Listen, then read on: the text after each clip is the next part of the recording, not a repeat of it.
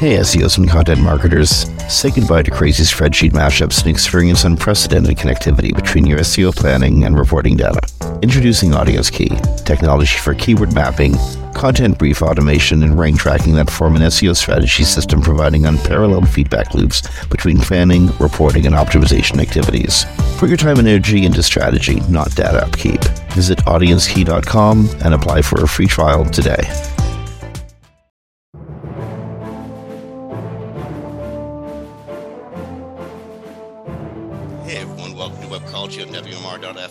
It's the 16th of uh, March 2023, stuck halfway in between the Ides of March and St. Patrick's Day. So um, happy St. Patrick's Day to uh, all our Irish and wannabe Irish fans out there. It's been a great, interesting, terrifying, um, uh, financial crisis defying week. And for fun, we're going to talk about SEOpoly halfway through the show. Um, what a week, Kristine. Um, well, this is Jim Hedger for, Always Media, and Kristine Schachinger from Sites Without Walls. I always forget to do that that intro.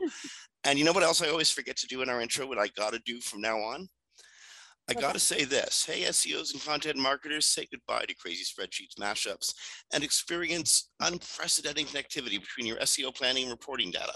Introducing Audience Key, technology for keyword mapping, content brief automation, and rank tracking that form an SEO strategy system providing unparalleled feedback loops between planning, reporting, and optimization activities. Put your time and energy into strategy, not into data upkeep. Visit audiencekey.com to apply for a free trial today. And special thanks to our uh, our sponsors at Audience Key. Um, Yeah, good product too. it is a great product. We've talked about it a couple times. And that said, let's get to the news. It's been a wild week. We almost had a uh, financial meltdown in the tech industry, and there's still worrying signs about a greater uh, meltdown in the international banking community. I credit Credit Suisse, where we're kind of looking over over in that direction. Um, a number of uh, uh, American banks were threatened, one of which actually failed and then got propped up at the last second, um, which very likely prevented uh, uh, the, the shutdown of a number of uh, startups throughout North America um, and, and, and around the world. Um, but again, there's shakiness in other parts of the financial system as well. So, worth watching out for. But the one that I think our listeners were most concerned about and most familiar with was what happened at Silicon Valley Bank. Um, so, Kristine, at this time last week, there was rumblings and rumors and uh, secret mechanizations happening behind the scenes, but there wasn't a full-scale meltdown. That didn't happen until a few hours from now last week. What happened with SVB, uh, Silicon Valley Bank? Well, first, let's uh, make sure our listeners understand that this is not going to affect a regular person's money in their Bank of America or their Wells Fargo. So, so Silicon Valley Bank is very spec- spec- specialized, sorry, uh, to uh, Silicon Valley and startups and tech companies. And uh, they, they were the 16th largest bank in the country. And they basically had a bank run. If people remember what happened in It's a Wonderful Life, if you're an American and you haven't seen that, I'd be shocked. Uh, when they come to the bank and they all want their money. Well, that happened at an absolutely massive pace last week, where I believe it was they took out 50 billion over 24 hours, and the bank couldn't cover those losses. Uh, it was exempt from some of the stress testing that's done on larger banks, uh, and so they weren't aware that they were unable to make that kind of cover. And so the FDIC stepped in and they closed the bank down. Now, everybody that has deposits in the bank is covered by a special fund. The banks were uh, compelled to put together to cover losses, but the shareholders and the owners will get no bailout. So there's no taxpayer money going to cover the losses here. Okay, now it's hard to sometimes separate the um, cynical side uh, and the the almost sarcastic side of this story. um, with the very real, like, oh my goodness, um, people and, and, and people in our industry who were reliant on companies that had monies in uh, Silicon Valley Bank could have been quite worried at this time last week. But as you said, Kristine, there those funds are available to the account holders. So they might not be available right now immediately, but They they, are. will be they will be in the coming weeks if if they aren't right now. They are they are absolutely right now. Yeah, they said they're available within 24 hours to any depositors. So the FDC has that fund that uh, covers the depositors. So, um, and what happened was they had bought a bunch of low interest loans and mortgage backed securities, I believe it was, and the interest rates went up and they didn't diversify their portfolio. So they had to started selling these um, assets at a loss, and that triggered um, uh, people rumoring. So, um, yeah, just to be clear, FDIC covers 250,000 in personal assets, but the actual FDIC came in and covered the depositors on this from this bank fund that they put together after the 2008 crash. So that's a separate fund for specifically for this type of situation, not the normal 250,000. So anybody in the United States who has money in a FDIC insured bank, which is almost all of us, uh, if you lose up to $250,000, that's immediately covered. Uh, but in this case, there were 80% of the assets were unsecured, which means that 80% of the money in the bank had no FDIC insurance, but they did step in and use this fund plus what they're selling off in assets from the bank to cover those depositors. So the depositors were able to get through their money within 24 to 48 hours. Now So, but that's hard- what triggered it, it the, the, the selling off of the stuff at a loss. And then there was Silicon Valley gossip chain uh, that started to make it worse. you know, as I, as, as I said earlier, it's sometimes hard to separate the irony from the reality in this story. For instance, many of the principals of uh, Silicon Valley Bank actually lobbied uh, the Trump government to relax and remove some of the Dodd Frank's provisions that had uh, been put in place after the massive crash in uh, in, in in in in 2008. Um, so I think it was um, uh, It was the CEO that was one of the big advo- advocates of that. But I'm just, I'm just trying to remember, it was the Trump administration uh, yes, yes. that did remove these. So there was protections, guardrails eh, that would have, um, as, as Kristine said earlier, stress test tested the bank's ability to deal with uh, with a potential run on its assets. Um, and this might have prevented what could have been a great contagion. Um, the other thing uh, that you just alluded to was the Silicon Valley uh, rumor mill. I'm confused on this point. I am I, I I admit to not fully understanding the story, but as I understand it, one of the mate one of the biggest principles in the bank, in fact, um, one could say a almost like a founder of the bank, Peter Thiel, he pulled his investors fund and all those monies from the bank, what like two days, a day before it crashed. Yeah, it was a couple. It was it was a couple days. Uh, I don't remember the exact time frame, but yes, his his fund pulled out all their money. Um, that was based Is that irregular? on. Uh, not for Peter Thiel. He's done this more than once, but um, but uh, there was, of course, a rumor because they were selling their assets at a loss that the bank is having troubles. But the idea with the founders fund pulling out all their money was a big part of what triggered the, uh, the collapse because there was so much money in that fund. Uh, he kept his per- apparently 50 million of his personal cash in there, but as far as the rest of the money, they had taken out all their funds by Thursday when it collapsed. So there is there is a rumor that they were Twitter uh, promoting like people pulling stuff out, but that actually didn't happen until after the monies were the bank was taken over. But there was there are DOJ investigations right now going into was there something nefarious on the back end? And Peter Thiel is a focus of one of those investigations. Now, that doesn't mean he's done anything, but it does mean that they are looking into his role in it, especially because they pulled out so much money so quickly. And uh, they were one of the ones to try to push some other people to do the same. I think I think one one piece of the story that has been underreported has has been the effect of um, increased interest rates. Um, we went from money costing almost nothing um, two or three years ago to money being in the like two to three percent range for for even large lenders now um, and that has an effect on you know uh, a bank holds X number of assets and investments um, and has put out X number of bonds for a certain number of years. Um, a major shift in interest rates could completely underwrite, or I'm sorry, under undermine the uh, the value of um, loans the bank has put out or um, credits that the bank holds.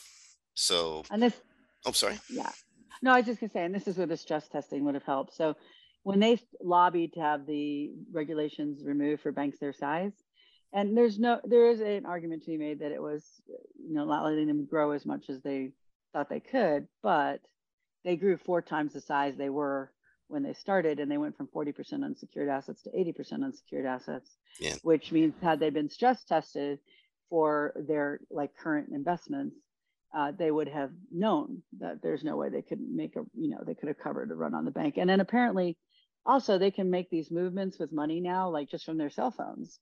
So it's very fast. Like i believe they were losing I've heard anywhere between 1 million and 4 million per minute uh, over the course of, yeah. Phenomenal, phenomenal amount of money. Yes, being withdrawn from the bank. So it, it was, you know, the fact that they could remove it so fast that they removed so much, but also because they didn't have any stress testing, they weren't put on alert that, hey, you can't cover your assets. You got to do something about that. So what's what is the status quo and um, how secure is uh, SVB moving forward? Well, SVB is done. SVB is is um, taken over by the government. It's being sold off for its assets and looking for a buyer. So they're going to allow someone to purchase it, but it, as it exists currently, last week by Thursday, it, that no longer exists. That's all been liquidated to the to the government. Um, there's a couple other banks that have fallen under this two signatures one, but I don't know a lot of the details about the signature, but it was related. But this again, the big banks right now, they're doing really well your Wells Fargo's, your Bank America's, your Chase, because guess where all the money went that people got back from the depositors got back from SVB? Well, they're putting that money into the big banks where they know that that's not going to happen overnight. Now, some of the reason people used SVB is because they had different kinds of policies that a regular bank would have for like covering payrolls or covering deals they wanted to do or helping them facilitate deals. So there was a reason the bank existed for mostly startups and tech firms. But Roku was one of the big startups that was um, caught up in this. Roku, unfortunately, though, has 100 and I believe it's 75 billion on cash on hand, so they weren't going to be um, devastated. But of course, they got their money back because it was covered. But uh, it's still it affected big companies too. We think of startups as all being small ones, but Roku's pretty. Oh, oh pretty large. Indeed. Yeah, pretty large company. But again, it will not affect a regular depositor. Your money in your bank, if you're a regular person just making a paycheck, going to Bank of America, going to Wells Fargo, you're not affected by this. Your banks are actually making more money and you have $250,000 of your assets covered always 100% from any bank failure if it's an FDIC covered bank and all major banks in the US are covered that way. Okay. We uh we have um actually we have the guy who um reinvented uh monopoly in SEO's image waiting in the in the in the green room but I want to get one more story in before we get to before we get to Jef um just a short one because there's not a lot we can really say about it yet, except to say that it's happening. We're so Kristine and I are talking yesterday, and I'm I'm I'm I'm, I'm t- we're both telling each other the blues about different websites that that that we're working on that, that are just you know beating up on us, eh? And then Kristine says the most horrible thing she could possibly say to me. They released a core update. was that yesterday was that two days ago? But oh my god, no, it just stunned me when you said so. What like another? Okay, so Google's released a March 20, 2023 broad core update. Um, it may be something, it may be nothing. We don't know yet. It's a broad core update. um, like is um, I often look at at at um, core updates as like the one ring sort of concept in, from Lord of the Rings, where Google's been doing a whole bunch of stuff but needs to bind it all together somehow. Yeah, it's pretty much true. I mean, people get all in the weeds on like, what is the core update?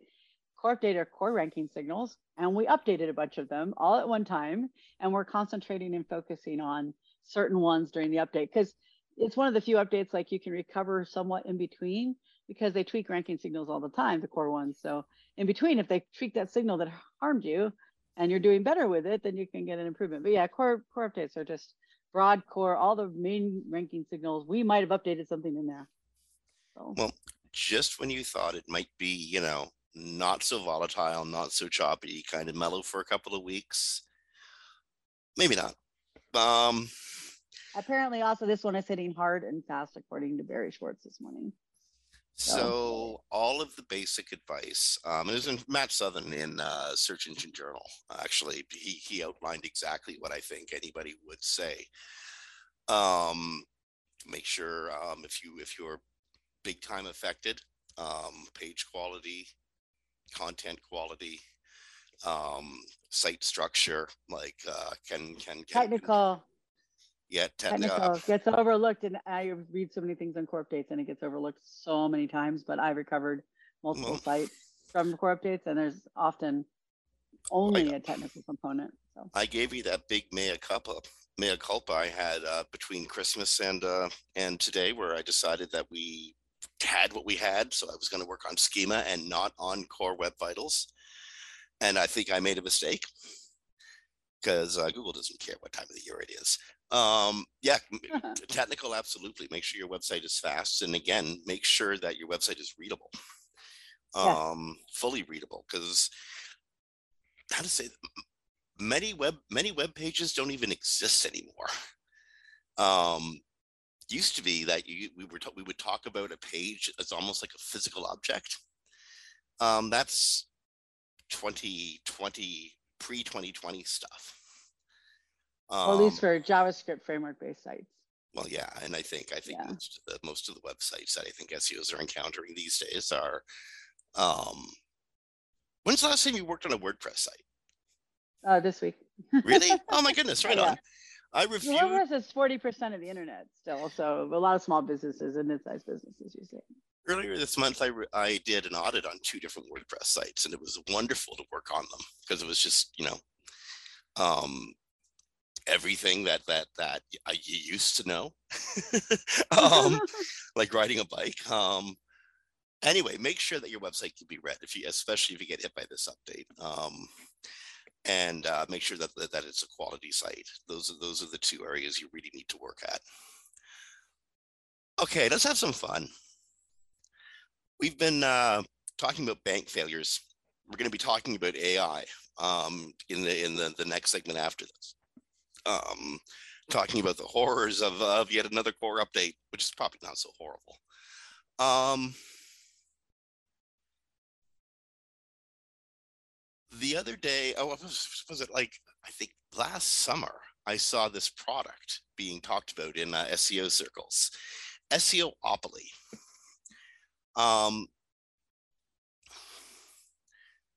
we have in our uh, in our green room right now the person who converted Monopoly into an SEO um, in, in, into an SEO milieu. Um, Jef Van Gool from uh, from Sherlock SEO uh, in, in in Belgium.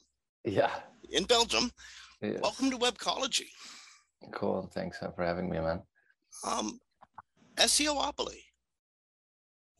How do you pronounce it? Right. SEO. Well, okay. Is it SEOopoly or SEOpoly? I don't know. I don't um, care. Right. Well, I, I, think I think that the folks at SC at SEMrush might care. Yeah, for the people want to uh, steal my rankings and go after a voice search optimization or something. But uh, I, I I pronounced it and then I heard an American saying it and I was like, ah, it's SEOpoly. I have no idea, so I don't care yeah. Uh, well, I mean, creators' I, rights, huh? Yeah, I mean, of course, it's it can be important, but yeah, yeah. Um, so when I was a kid, I think I think most of us played hours and hours and hours of Monopoly. Um, yeah. Starting off with the cheap properties, um, moving, you know, and then just to, to familiarize people with the game, you start with the cheap properties, you move to the more expensive properties as you go around. Mm-hmm. And they who collect the most and put the most uh, upgrade their properties with houses and hotels, um, win us the game. How does SEOpoly work? How, how have you converted that concept to the to the SEO world? It's a really great question because um, it's not it looks like the original game but it doesn't uh, has the the mechanics of the original game. And it we tried to mimic uh, the actual algorithm inner workings. Um, so you start your journey with zero cash with zero experience with you know no web properties. So the idea is uh, i wanted to explain a little bit how SEO works to my clients, and uh, I um, so we we ended up doing this this board game uh, visualization where we have like the four we made it into four cornerstones let's say basically data science or you know understanding our metrics and looking at the data that's let's say the first layer. And then you need a website. So what's all that you need to have in a website? First of all, you need to have a great business idea, right?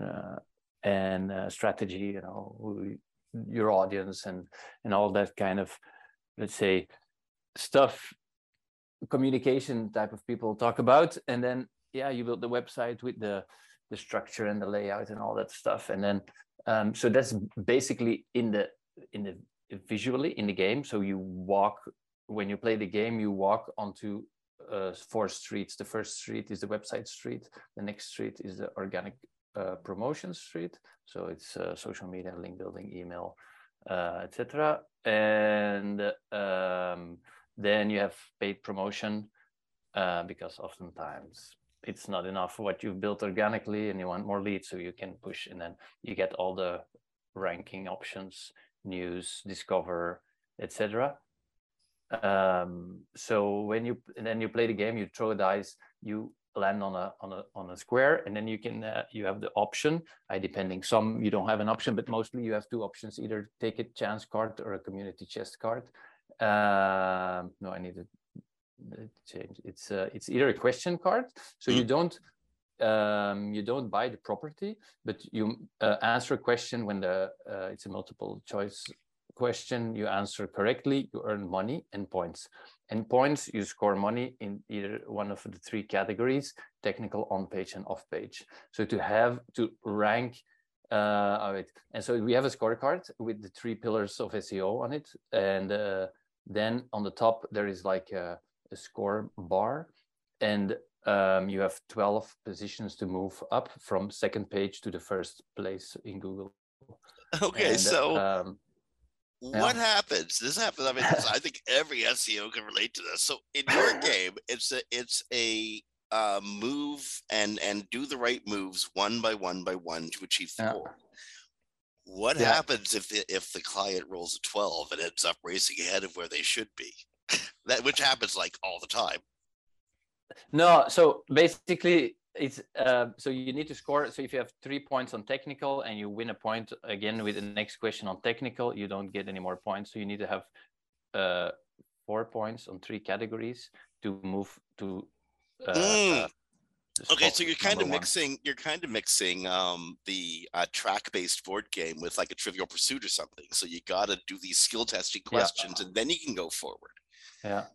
Excellent. Yeah, there's a, yeah, there's a lot of stuff because my colleague, uh, his name was Jim as well. He was a really fanatical uh, board game player, and he basically came up with all of those, uh, uh, yeah, how say the mechanics of the game. And then so you're playing the game, you earn some money, and then there is like crazy stuff like a question, and I was like, yeah, you know, you just gotta uh, give all your money to the people next to you or something. And it's just like with a like you were talking just before, eh? like a core a broad core update, and then suddenly there's like a tectonic shift, and you're like, "Fuck, I've been building this." And, I no, and no then clue. you lose all your money. yeah. um, okay, so you, you're working your way around the board. You're answering the questions. You're um, you're improving your skills, and and hopefully the as as as, as this was developed as a, as a as a tool to teach clients, the the clients are developing their skills. Um, mm-hmm. What happens when you round the corner that you that usually has go to jail in it? Uh, the the the I guess it would be the top right corner, looking at the board from uh, from the mm-hmm. go from the go. Um, the black hat, uh, you mean the place where the black hatters go? I see. Okay, so the black that's the black hatters. Oh, black hatters go know. to jail. Okay. Nah, um, I don't know. It's what Google says, but yeah. well, so, sometimes Google might take all their money, but often they get often they they move ahead pretty fast. Uh, it's weird yeah. that way. Um, so what is that last row like? Because that's the tension row in uh, in in in in old style Monopoly. Uh, you mean like where the, where the most expensive? Yeah, yeah. Uh, blocks are. Yeah. So we what we put there is like the SERP page uh, extensions, like all the functionalities, like images, uh, discover. So it's just basically saying like, hey, there's much more to rank for than just a blue link, right? And um, I don't know. So yeah, yeah, I don't know. This, this is the yeah. kind of thing um, we always talk about how we want to educate our clients or how we uh, need to um, bring SEO knowledge to the mainstream so that we're not mm-hmm. constantly doing cleanup jobs or faced with these like these, these these unimaginable assignments of trying to get somebody out of a doghouse they didn't they shouldn't have gotten into in the first place. Um, distribution. I mean, that's one of one of the one of the hard things about a physical real product mm-hmm. is um, you know getting it getting it made and moved around the world. How is um how how how have you dealt with that challenge? Uh yeah, um, because some people said uh, I don't want you to send it to me um, because it's too expensive. And so first, the, the the game to make a board game it's fun, but I would not advise it to anyone. Um, especially the I prepared all the card boxes myself, and um, so we were here all, like all summer. You know, we are having all the plates and all the money, but all the money is like just a bunch of hundreds and twenties and fifties, and and then you need to like take 10 of these 10 of those 10, na, na, na, na. yeah. And it took me like weeks with my kids and my wife and we're just walking around the table all day long. And i there is people you know who where you can just bring it and they just put it together. And i just took it from the printing company and then um, i didn't thought about it and i did it myself. So that's the first thing. So you can have people you know help you build the boxes. And then uh, but the issue would be because now it's just like uh, one big box in my uh, storage room but otherwise it would be like a, a, room full maybe of games i don't know and then yeah. The reason I'm thinking this is um, conference season is back on again after a three-year mm. hiatus. People are moving around, going to conferences. Um, I remember the Moz crew used to have SEO Werewolf, this card game that they would play at every oh, conference, oh, really? and and that was fun. You'd get together and you'd hang out, have a few drinks, and mm-hmm. Um mm-hmm. and you know and and and and play werewolf with uh with with with with the crew. So this is this is the same kind of thing. Mm-hmm. Um, yeah, we've been playing it in Brighton, huh? and that was really cool and we were like in the I not in the center floor, but not I very close, where all the people came out of the big big event rooms. Yeah. And, and we were playing all the time, and everybody came say hi, and it was yeah, like you said, it was great fun, and and also the questions. There is really crazy answers, and sometimes the crazy answer is the correct answer, you know. So it's like and then yeah a lot of stuff. Some people some technical questions you have no clue about but then you know all about link building and then so there's a lot of different people with uh, different you know skill sets and they can work together. I played it once in a school with like 100 students and they were all marketing students and it was like real fun and everybody was like super hyped. But then i played it in a in a school where people had no idea about marketing and it was really like yeah my worst nightmare but i learned i need to make a question set with just basic questions like you know what's the server or what's the cloud or what's the website you know Oh, you know, hope hopefully this will get you a few inquiries, um, Jef at SherlockSEO.com. Um, how do people get their hands on it if they want a copy? Uh, we have a website. It's called SEOpoly.top top because we rank number one. We're on the top.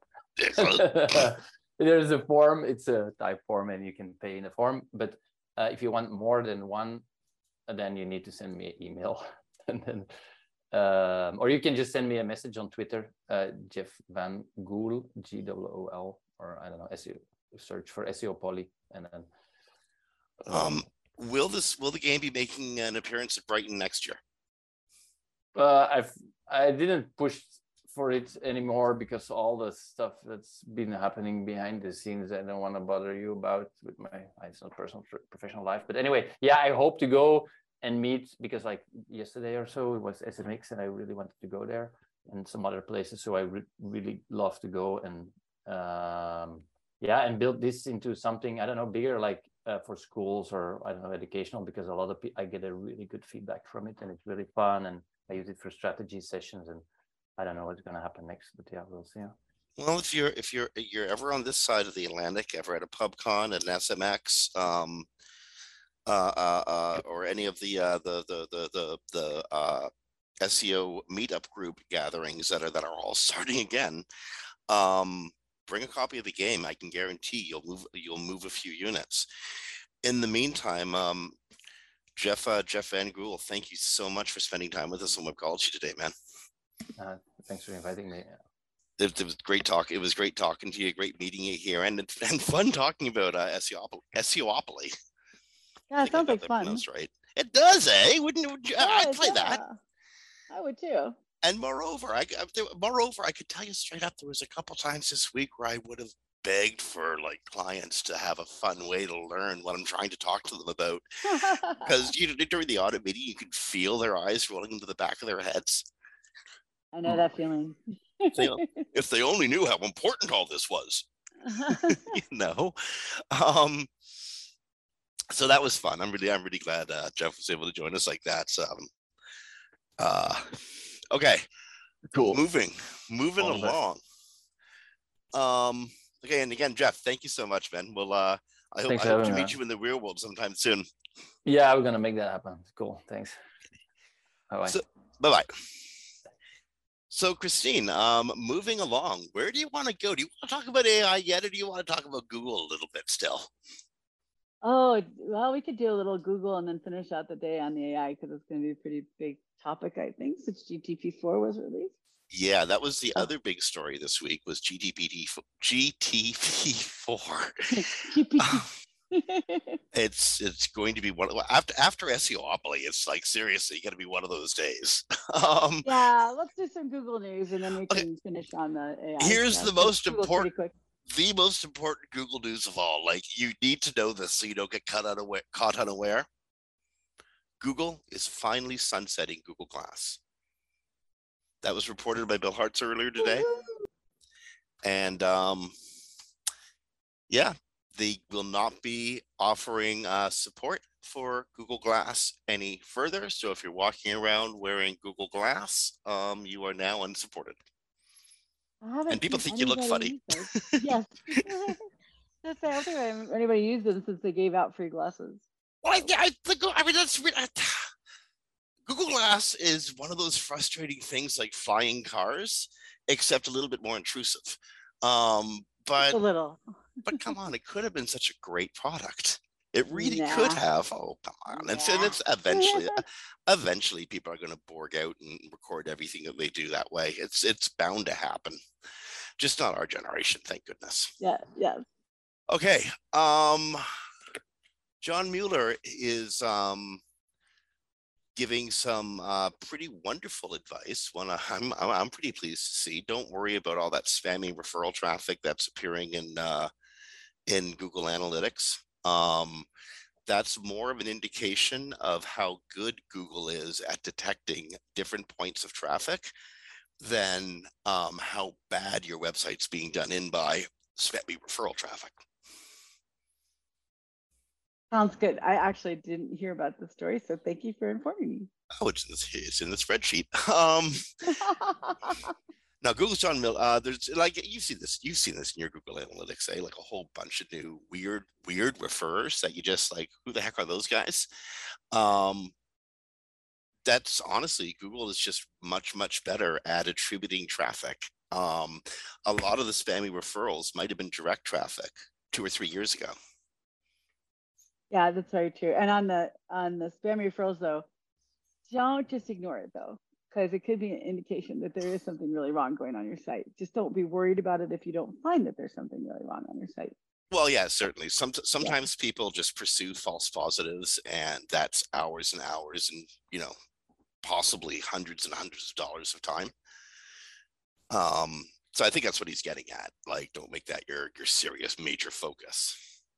If you're looking for the the magic bullet solution, that ain't it.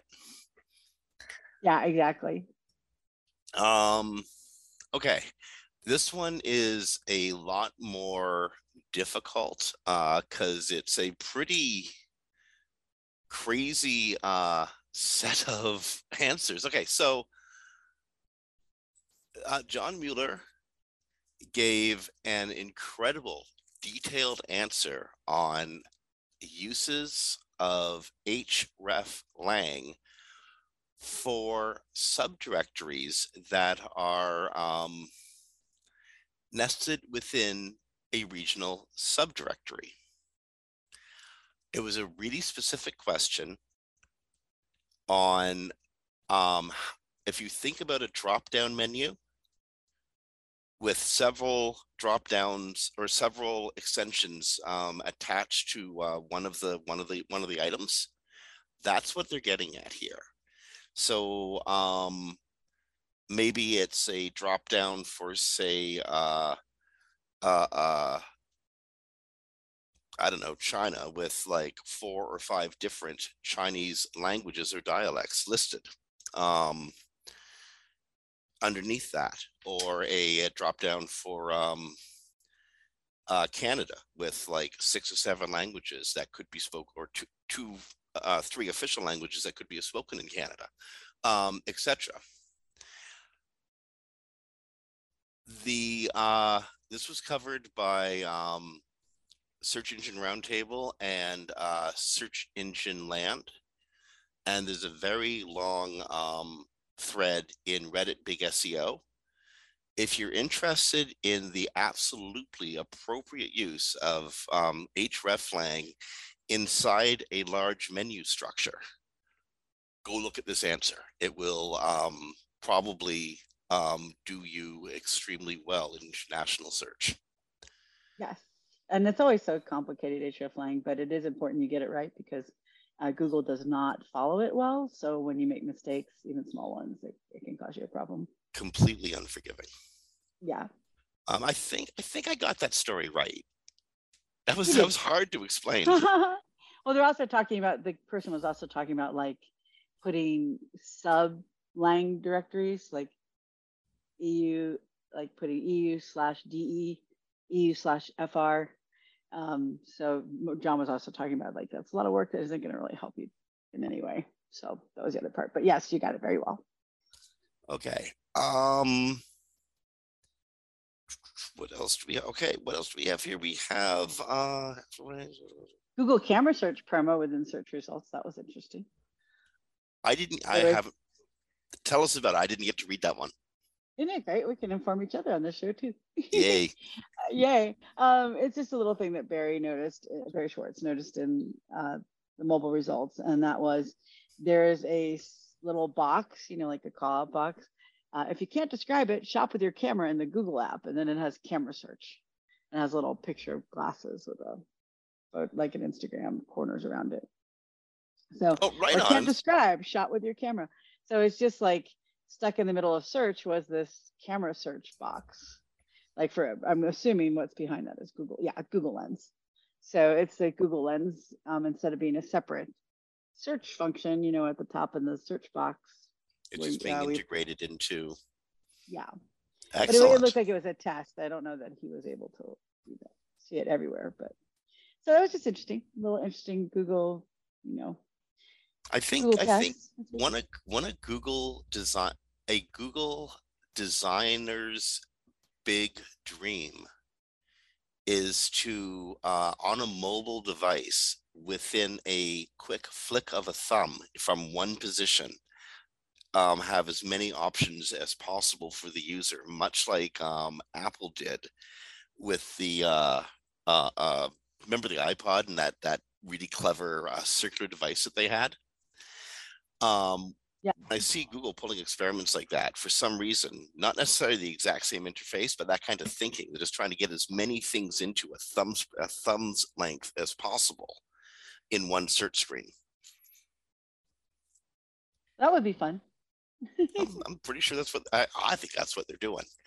Okay, so if um you've been in Google Business and Google Business is telling you that your website or your Google Business profile isn't visible, it probably is. Go check. Don't panic.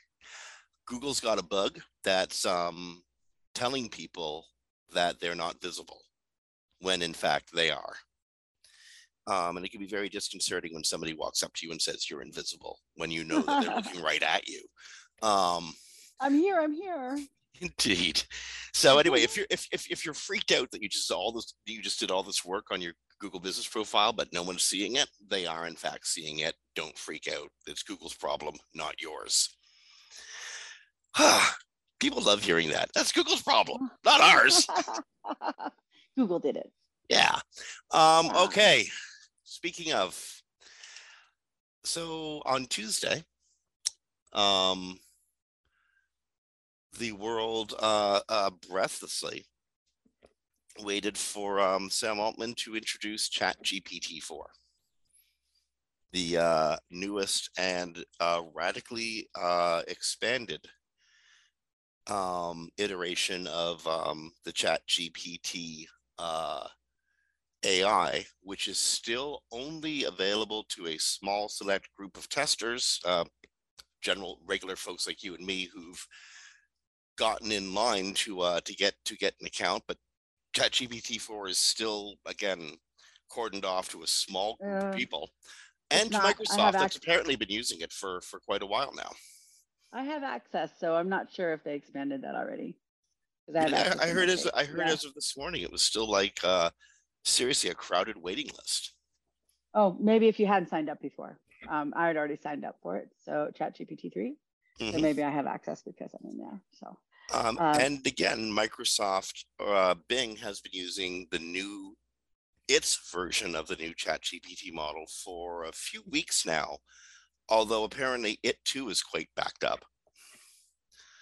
Um, okay, it's here. People are um, uh, uh, uh, actually this time I'm finding the the reception a little bit more more muted than the breathless reception of Chat GPT three a few weeks ago or a few months ago. Yeah, it's all tech now. well, but in as the way tech goes, it's not. You know, when it was came out, it was new. No one had ever seen anything like that before. Now people have been using it for a few months, so it's like, oh, that's cool. And they so. they have a much better idea of what it is really really useful for and what it's not as useful for um, ChatGPT is not going to write you the great American novel. If it no, does, it it's probably plagiarism.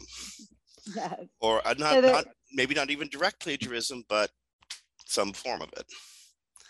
So a lot of the effort in ChatGPT 4 also went into um, red teaming, which is uh, checking vulnerabilities, checking it for things that it shouldn't be doing and then trying to work against that. So they like kind of focused on it being hallucinations, which for those that don't know, machine learning, when it makes stuff up, that's called a hallucination, or harmful content or disinformation, or even prolifer- proliferation of conventional and unconventional weapons was something they focused on.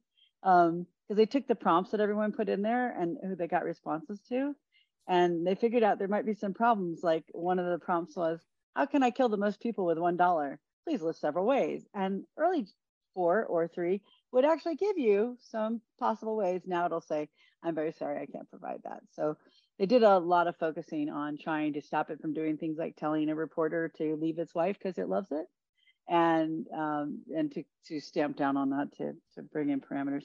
So they did um, they did a human learning, but they also did actual like basically a version of a cybersecurity team that went in listed the vulnerabilities uh, things like it told you how to make a chemical weapon in the previous version if you asked it.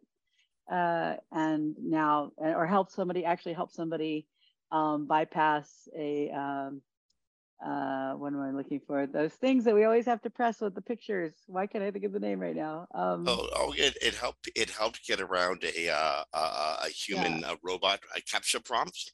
Yes, that, and it also helps someone register. If I remember correctly, it, it lied to get around, purposefully lied to get yeah. around the chat prompt. It did, and it it also it also uh, helps someone register a gun illegally. So so there's a lot of uh, legal and ethics issues with ChatGPT that they're trying to address in the newer version. So I don't know. We don't know how successful that is until we see the real people, you know, try to test those vulnerabilities. Because I think last time it took like three days for someone to figure out how to get to the core um, programming and get it to do all sorts of things it wasn't supposed to. So we'll see if it holds up. But uh, that's that's a big part of what they were focusing on, as well as retrain, especially the hallucination problem, which you know when you when you write it's write something and it's all wrong, that is a function of predictive text because it doesn't have a database that it's pulling the data from like Google doesn't search. It's just predicting the most likely word that comes next in the sentence based on semantic relationships and a lot of parameters. Um, so they were also focusing on making it not be that bad of a liar. So or a BSer. So um, so those are the big focuses. So most people probably won't notice a lot with that. They do have an image to text component, but they are holding that back because of the potential abuses, copyright issues, legal issues, all that that kind of thing. So some some things that this new chat GPT model is really good or are really good at um regurgitating information. Remember when you went to school and you um this is especially true of um of, of, of, of uh, I think my generation when when we went to school and uh, it was mostly you go to school and you regurgitate the knowledge they gave you on a test like at the end of the year and that was your score. Chat GPT would do so well in that kind of learning model. Yeah, it's also like when they're like all impressive, like we passed the bar. Well, well, of course you did because it just has to predict the next word in a sentence. And if you train it on legal documents, it can figure out what that is. So things it can do well, it can it can pull information um, like nobody's business. For instance, what? this version of the Chat GPT did pass the bar, and not only did it pass the bar, it passed in the top 10 percentile. The last version 3.5, it also passed the bar, but it passed in the lowest 10 percentile. It would have been an ambulance chaser, a slip and fall specialist, you know. Um, yeah. yeah, there's actually a, a, a, startup that's in trouble because they have a AI ChatGPT based quote quote lawyer, but it's not a legal firm. They have no law licenses, and ChatGPT cannot act as a lawyer because it's not a human. So oh. it can never be given a law license. Okay, so Chat GPT could probably also offer a fairly spiffy diagno- diagnosis if given the right information, but oh my goodness, you should not trust Google Doc Doctor. Uh, you should well, not I, trust I, doc, Doctor Digital. I actually know of a, a company that's in the startup phases that has AI to help do diagnoses, but it is run by medical doctors and researchers and um, people very vested in making sure that it, it does it correctly and properly. Well, and I think I think help. to market, but but you be very careful with that. I think the biggest thing that people have a problem getting their head around because I see it all the time in our industry is they think it's do, like someone put out keyword data that it gave them and they're like see i got keyword research but you didn't get keyword research because it's not researching anything it's not going to a database and going here's this information that i know exists it's just the most likely next word in a sentence or next number. So it's trained on so many documents, uh, trillions of documents, right? So it has like the ability to semantically relate and pull back patterns that it learned and when it was trained, but it's not going back and going, here's the keyword research for puppy dogs. That's not what it's looking at. It's like puppy dog semantically related in my training. I saw these patterns and I'm going to predict that the next thing should be 63,000. So people have to be really careful. It is not a research tool it's great at summarizing what it was trained on. It's great at um, at synthesis of information that it was trained on, but it, it's not a go to Google, search for something, here's my answer. It's it's not that. It's predicting what goes in the blank. So people have to be really careful about if you don't know the topic, be very careful about using it because you could be getting complete garbage info and not know it. Now they're worked on that on this version, but someone was telling me today, like they wanted to write all their contracts and they know nothing about law. Well, don't do that because it does, it's not a legal, you know, it's, it's not a legal expert. It just would predict the next likely word, which may or may not be right or good for you legally. So you Although, have to be careful about still not using time, super important things. at the same time, I was talking the other day to a to a college professor, um, teaches at Humber College in Toronto, and uh, he was saying that well, um, he will never use Chat GPT to actually make the lessons. Good. He did use Chat GPT to create the um, the skeleton of his syllabus. That's so great. That's he wanted he wanted to go from uh, and and he yeah he, he said this this would normally take me three or four days to just to do all of the research to to come up with um, how I am going to be teaching this course over the over the course of two semesters. Uh, he had it done in in, in an afternoon using the AI. Well, so, I think the AI can be. I'm sorry. Go ahead. Well, I was, was going to say. So there's some some amazing uses, and it's going to make us infinitely more uh, efficient if used properly. Um, you want to know how they grew vegetables in Mesopotamia? Don't use AI. find out. Well, back, what back back a thousand years ago, somebody wrote it down. Yeah, but it doesn't. But it's not doing information pull. So it would put in there maybe what it puts in there is right if it had a lot of documents that talked about that in no. its training because it can predict the patterns. But if it didn't, then it might be very, very provided wrong. nobody has yeah. been updating documents from a thousand years ago. I'm pretty sure it'll tell you how the majority of people did things, um, which is probably what you were looking for in that instance again, its use has to be very specific. It's you're right. It's not a search engine. It's um, it's uh what what what what I think though I think it's been kind of in the you know getting it out quickly because OpenAI wanted I, my feeling is wanted money. Um, is that I think like throwing into search or all the things that they're doing with it is really missing the bar. I think like Google's original plan for it was like business applications. Uh, I think that's like the better one. I have a friend who's very into using this to help him, right? He uses it like a junior coder. He uses it to synthesize things that he's researched, like on its, his own documents. Um, I think like had, had they come out with it like, here's your AI Clippy. If anyone's old enough to remember Clippy, the paperclip in Microsoft, right? It's like across all your Microsoft products, across anything you put in our cloud services, we can summarize information for you, synthesize it, find patterns, bring you back what you need, write emails for you. I think that's amazing, it would be amazing use. The problem is right now, the way it's been released on the world, most people don't understand it. And they're trying to use it in ways that it wasn't really designed to be used. And unfortunately, it, it's going to lead to a lot of misinformation in between um, the you know the application of it, like what why you should be using it. So. And some how to say this I'm not a big fan of misinformation, uh, of course, but these things are going to happen. Um, as I remember when the internet was uh, was, was was first introduced, and all of the hype and um, all of the fear, attendant fear that went with the hype around the introduction of this new technology. You know what? Both sides are right, as it turns out um, the internet's had an incredibly detrimental effect on our society, but it's also had an extraordinarily positive effect on our society.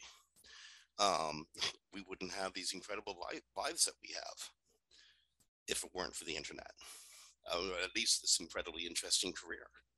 Um, so yeah, I'm. Um, I, I think we have to. We have to uh, let the how to say this.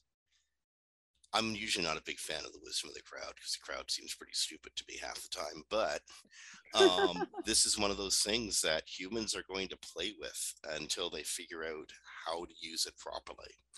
And it's going to well, be insanely disruptive. Yeah, but, it's going to be insanely disruptive. The, the thing that I think that people, when they get excited about new tech, sometimes forget to think about is what it can do wrong. First of all, um, we don't know what people are going to be able to do with this until they do it. So there's all sorts of ways that it could go very wrong very quickly, as we know from former histories with AI, um, like Microsoft Spot that became a racist Nazi in two days online because of learning from humans. But also the other thing is there are a lot of jobs that could literally just be eliminated, not move, not like the buggy going to driving the car. You know, that's different. You can train someone to drive the car, but you know, removing jobs, literally the jobs, my new word, gone you know, it's just not there anymore. There's nothing to retrain for because the job will be done by the robot. And so I think we do need to have guardrails and uh, ethics and things like that. And unfortunately, the company that took over OpenAI, Microsoft, well, I didn't take over, they have 49%, and 40% or 49%, and they actually control how it goes right now. They run it be- until they can pay back money. And they got rid of the main a- AI ethics department.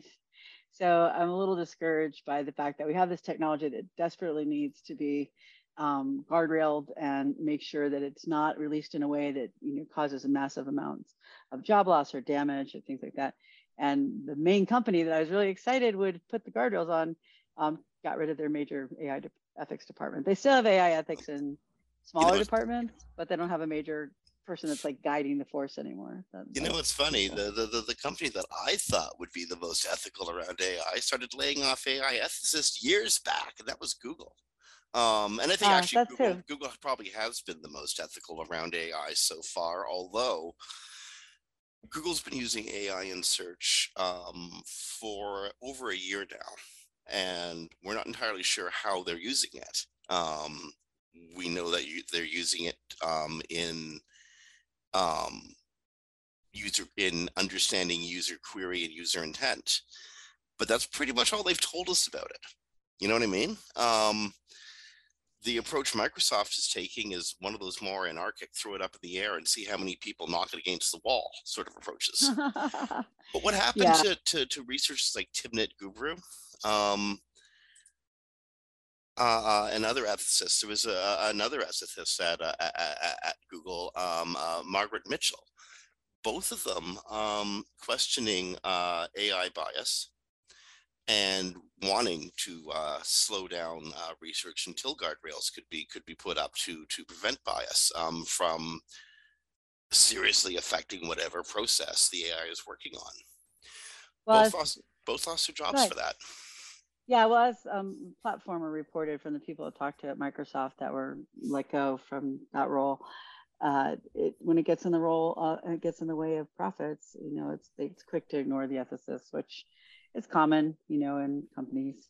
So I don't know. I do I do think that Google's been more responsible. I hear a lot of people saying Google's behind the eight ball, but I actually don't think they are. They're the ones who developed the tech that all this stuff has been built on, like the transformers, which revolutionized the ability to do large language models, was developed by Google. Their their paper on dilettantes is where OpenAI came from. So the, I think Google just is doing it more responsibly. Like they're releasing AI among all their their apps and you know their programs and that's how they're going to start releasing it which to me is a more responsible way to do it. It's a tool. It's an assistant. It's going to help you work with their programs and their apps and it's going to help hopefully make search better. Um, but you know not releasing it to the masses like here's this tool you don't understand and do whatever you want with it i think was a, more irresponsible way. So i do think there's probably people at google that are still putting guardrails on it uh, because their first response to chat gpt wasn't to launch something in you know, response. I, I'm just all for somebody making the help feature actually helpful. Yeah, that too. that, that sounds good to me. If, if AI Clippy, can do that, come on, I'm all bring for Clippy it. back. Bring Clippy back as AI. I'd love to have Clippy back as AI. It'd be awesome.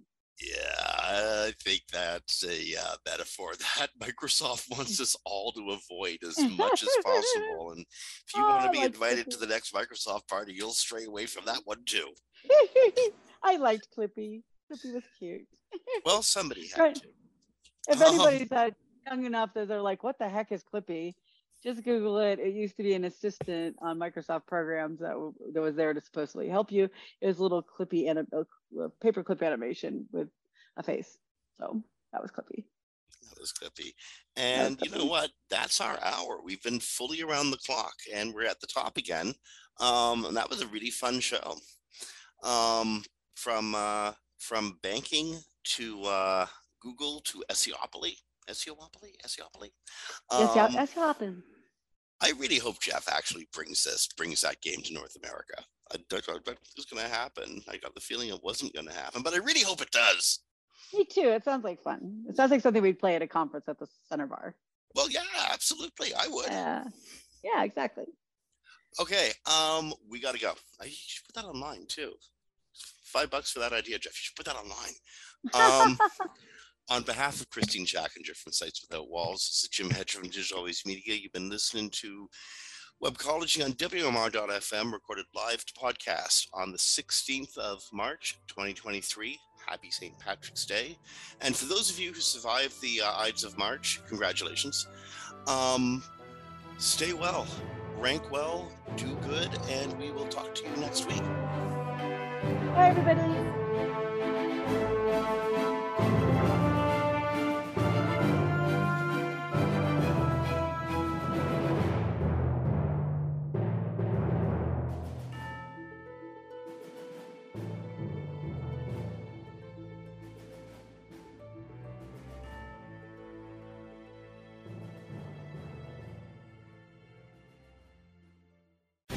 The opinions expressed on this program are those of the guests and hosts and do not necessarily reflect those of webmasterradio.fm's management or sponsors. Any rebroadcast or redistribution without authorized consent of webmasterradio.fm is prohibited.